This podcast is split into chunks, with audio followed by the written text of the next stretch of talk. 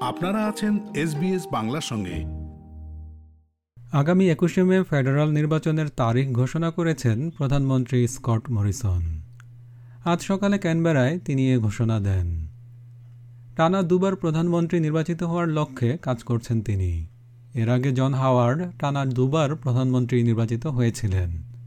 এদিকে দু হাজার একুশ সালের জুন থেকে জনমত জরিপে ধারাবাহিকভাবে লেবার পার্টি এগিয়ে আছে। বর্তমানে তারা টু পার্টি প্রেফার্ড ভোটে পঞ্চান্ন শতাংশ পয়েন্ট নিয়ে এগিয়ে আছে।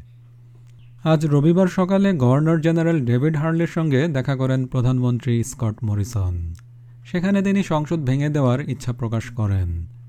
মিস্টার মরিসন বলেন, তিনি বোঝেন যে অস্ট্রেলিয়ানরা রাজনীতি নিয়ে ক্লান্ত। কিন্তু এই নির্বাচনটি অস্ট্রেলিয়ার ভবিষ্যতের জন্য তাদের কাছে অনেক বেশি গুরুত্বপূর্ণ। This election is a choice. It's a choice between a strong economy and a Labor opposition that would weaken it. It's a choice between an economic recovery that is leading the world and a Labor opposition that would weaken it. It's a choice between a strong future and an uncertain one. It's a choice between a government you know and a Labor opposition that you don't. Mister Morrison বলেন, বিগত তিন বছরে তিনি একটি শক্তিশালী সরকারের নেতৃত্ব দিয়েছেন, যে সরকার অস্ট্রেলিয়ার অর্থনীতি স্বাস্থ্য খাত এবং বৈশ্বিক নিরাপত্তা নিয়ে কাজ করেছে।